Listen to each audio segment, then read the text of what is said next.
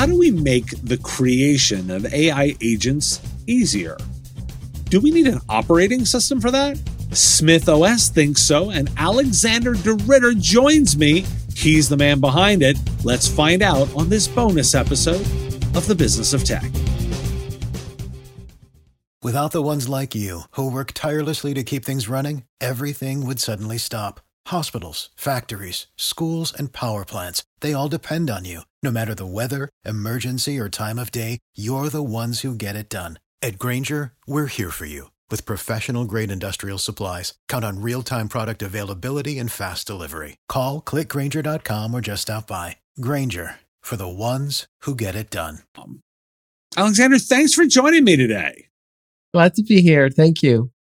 Now, I want to start with sort of some some basic stuff because as as I was listening to what you're ta- you're working on, you're in the AI space, but you've positioned it at what you're working on as an OS. You've got SmythOS. So so explain to me a little bit like why do we need another operating system? Yeah, so uh like Windows gets you programs that you can run, right?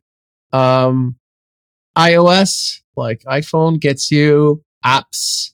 SmythOS runs agents. So it's an agent operating system. It's a platform to run agents on. Now, building agents, you can do this with, with code. You can spin up your own servers and so forth and so on. You know, programs and apps, you can code them in assembly language as well. Why don't you do that? Well, it makes no sense. You need an abstraction layer. You need something that makes it easier and faster. Uh, you need something to handle the networking, something to handle the communication, something to handle the memory. So many little things that you don't really have to worry about as a, as a program or app maker. Well, Smyth does the same thing for agents. It handles all of that stuff. So you can go straight into the business logic.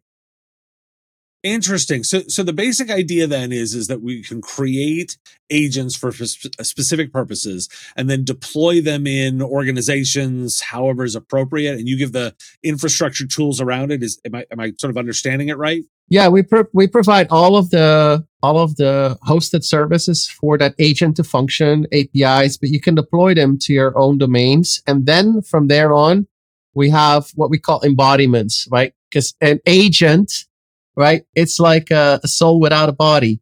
So you need to put it somewhere. What, where could that be? Well, if it's a brand agent, you want to put that agent where the customers are.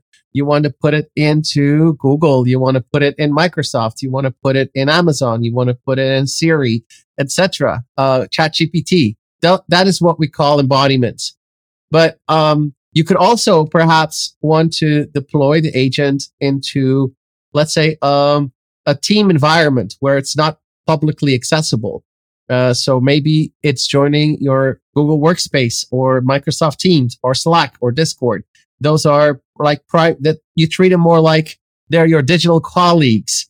And uh, you could also deploy them as uh, a background server process that is just sitting there waiting for, I don't know, a new Jira ticket and then go get to work if they see something assigned to it.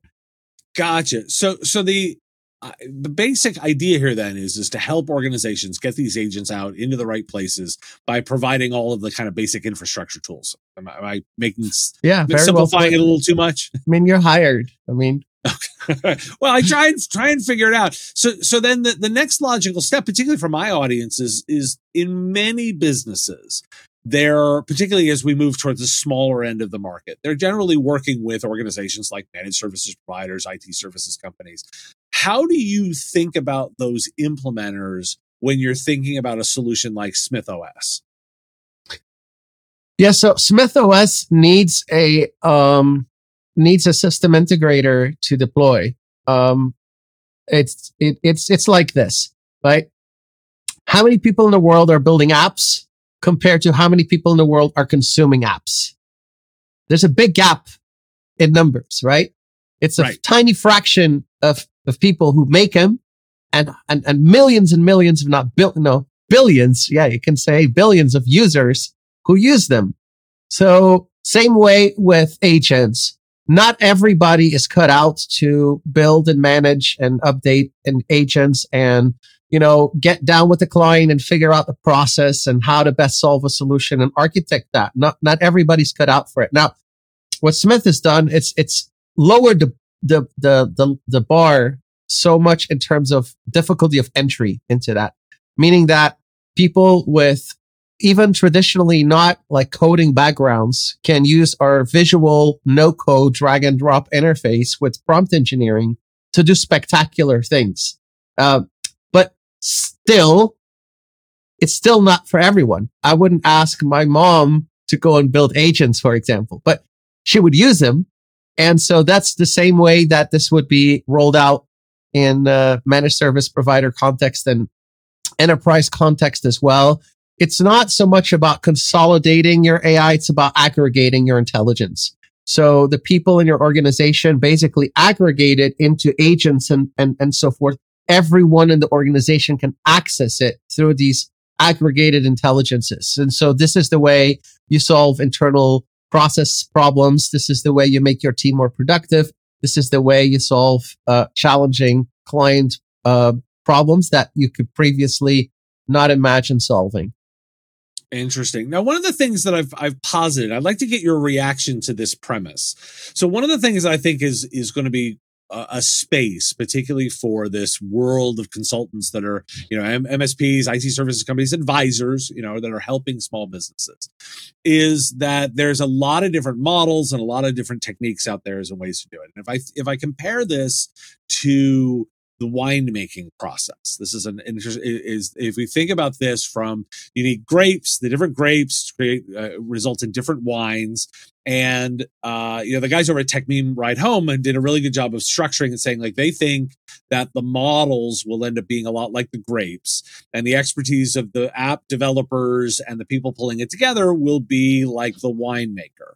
And I've extended that and said, okay, that makes some sense to me and that also then means that the IT services companies and MSPs are like the sommeliers because they're matching created wines to customers in a correct way. I'd like to get your sort of reaction to that way of structuring and thinking about it as somebody who's spending a lot of time on the tools. I mean, uh, the analogy, um, I like, like structurally, it's, it's sound. Like the idea that you combine different things and then you have the experts weigh in and and, and, and, and weigh and compare and so forth and use and consume that process. That makes sense.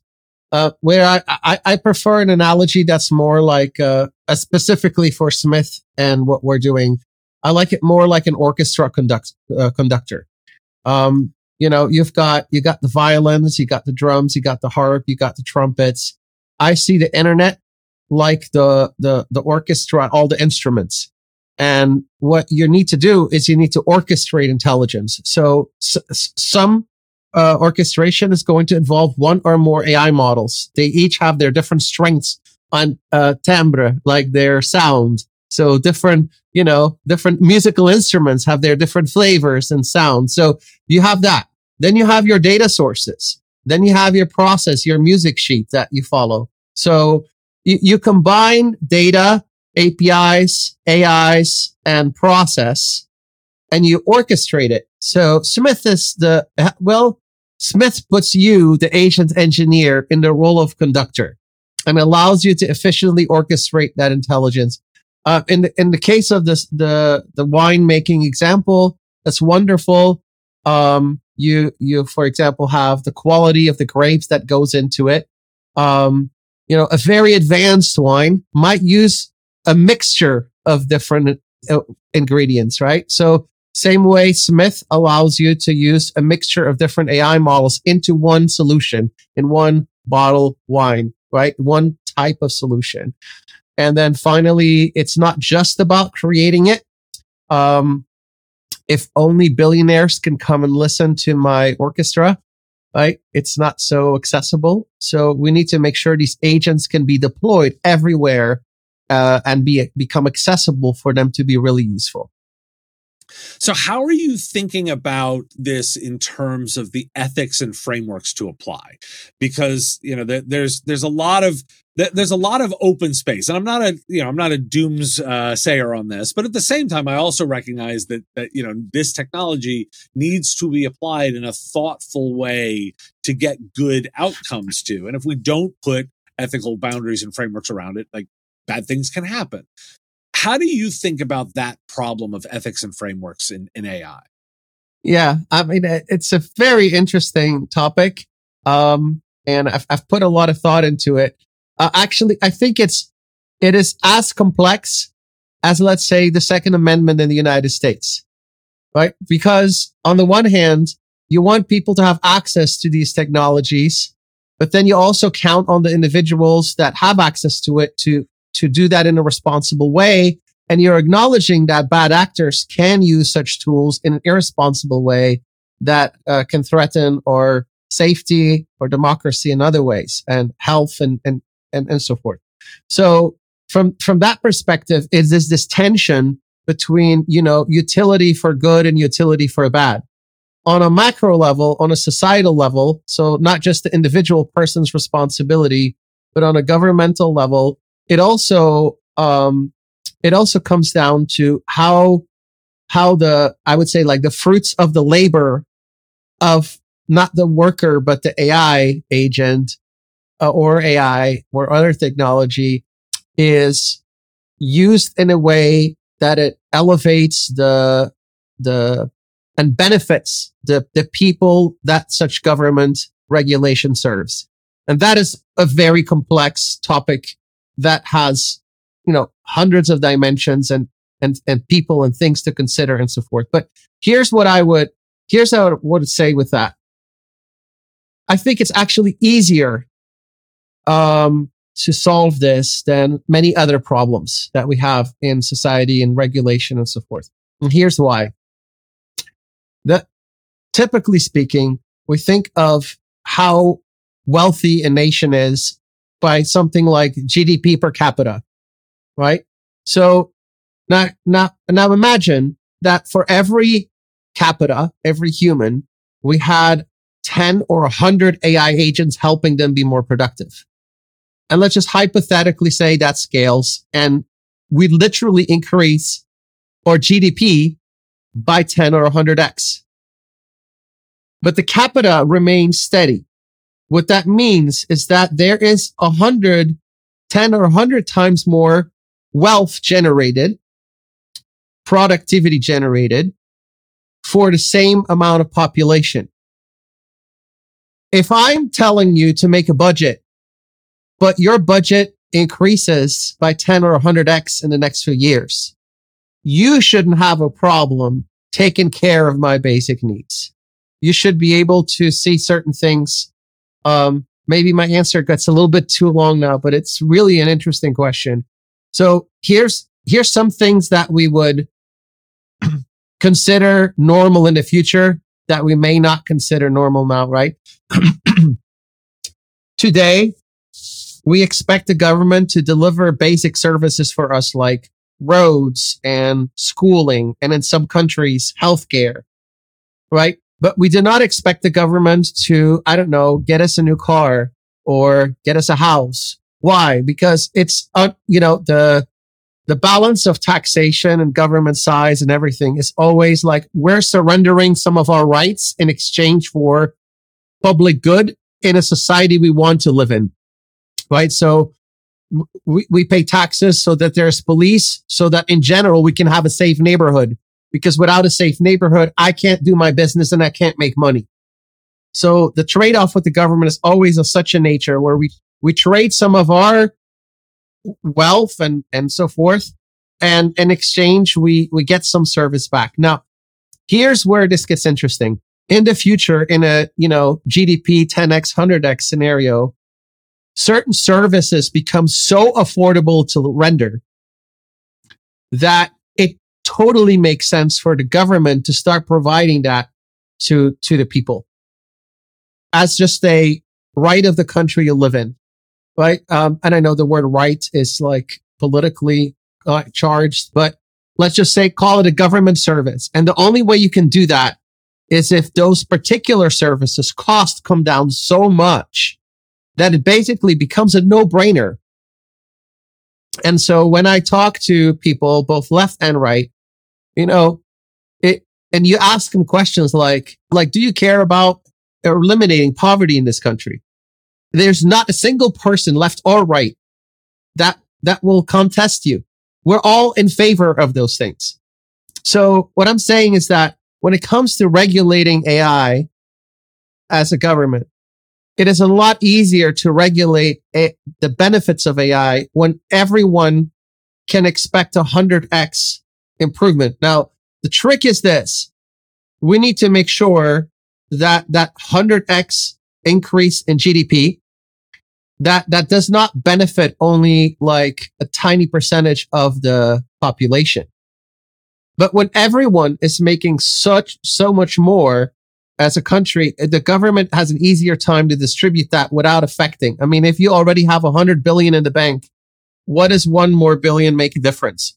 So today I would have to take from your hundred billion tomorrow that might be a trillion dollars and you'll never have enough time in your life to spend that kind of money. So it's not the traditional, like I'm going to take from you. We're talking about net new 10x, 100x opportunity for society. And we're talking about a society that fundamentally can have the basic needs of every human met.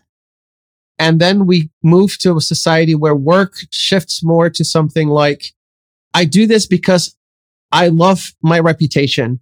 I'm passionate about this and I want to do this. and, and you know, as an entrepreneur, I mean, you have a podcast and I met a lot of people listening here are the same, are the same way.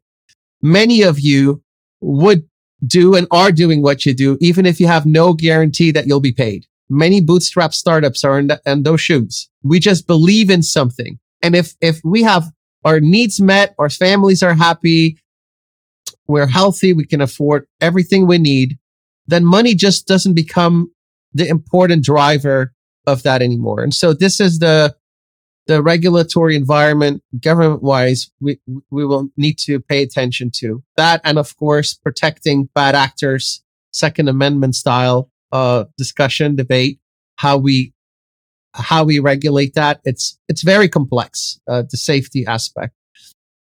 Now, there's an intermediate step at some level. So if you know, and, and we have directionally lots of different ideas on the way that we might go with, with a long-term societal version of it. But interim, the interim step is there's going to need to be some corporate, you know, corporate government governance and policy and framework implementation in organizations to make sure that they're not getting getting too far ahead of themselves. How do you think about that problem in the, you know, as you're thinking about the directional direction? How, how do you think about that problem in the near and you know short term future? Yeah.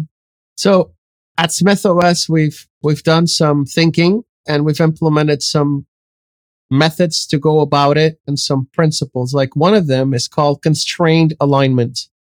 So the alignment issue is where an AI can get so smart, you don't really control it and it can be unpredictable and do things you didn't intend for it to do we solve that we solve that problem by orchestrating intelligence every component in the workflow is only as smart as it needs to be to solve its own task and it does not have the right to break free from that workflow and go and do other things that you didn't intend for it to do. So for businesses, I think it's an absolute disaster to take Skynet and plug it into your system and say, go. Like that whole concept of auto GPT, where, where AI decides for itself how it's going to solve pro- problems and then has full freedom within the power of the AI model that you give it to go and publish things to your website or things in that. That is a bad idea.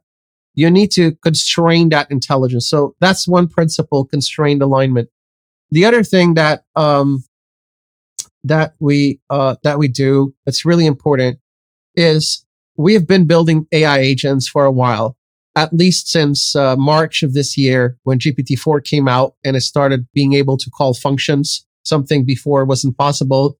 So anyone that's saying AI agents, we're not talking about the same definition if before March. You couldn't build AI agents under that definition before then. but we've built a lot of such agents using such techniques since that t- technology became available. And what, what you end up with is whether you code it by hand or use frameworks like LangChain, you end up with so much code and something to keep in mind. These AIs are what you call non-deterministic. They're, they're, they're fuzzy. Every answer is slightly different. So you cannot account for every possibility in the multiverse in your calculations. So what you end up with such code bases that are completely unmanageable. You, you, something happened and it was wrong. How do you go through all that code to go and figure out where exactly it went wrong? It's like an impossible task. Believe me, I have been there. I have tried it. So what we did is we built some of the world's, uh, most robust debugging tools. We created a visual orchestration. So what does that mean? It's like you can visually see, oh, it's trying to do this, then go in here and here. And here's the exact inputs and outputs. And, and by the way, after a thousand customers used it, here are the exact logs of every single thing that went on in this process. And you can analyze that and say, ah, this is where it went wrong. I need to adjust this component. I need to constrain it better. And so that creates transparency, auditability, and, you know, constrained alignment so that you can actually be in control of the, of the ethical application and constrained rolling out of AI responsibly in your organization in a way that you're in control and you can drive and make that better and better over time. But people need the tools to be able to do that because we're all talking about it. But in practice, if you tried built agents by code, you quickly learn that the debugging, transparency, and auditability in every solution out there in the market, save for Smyth, that's why we built it, is not meeting those enterprise needs or standards of responsible and ethical use of AI. Interesting. Well, you've given us a lot to think about. So if people are interested in learning more and, and, and trying out the platform, where can they get more information? Our website, smythos.com, Smith with a Y.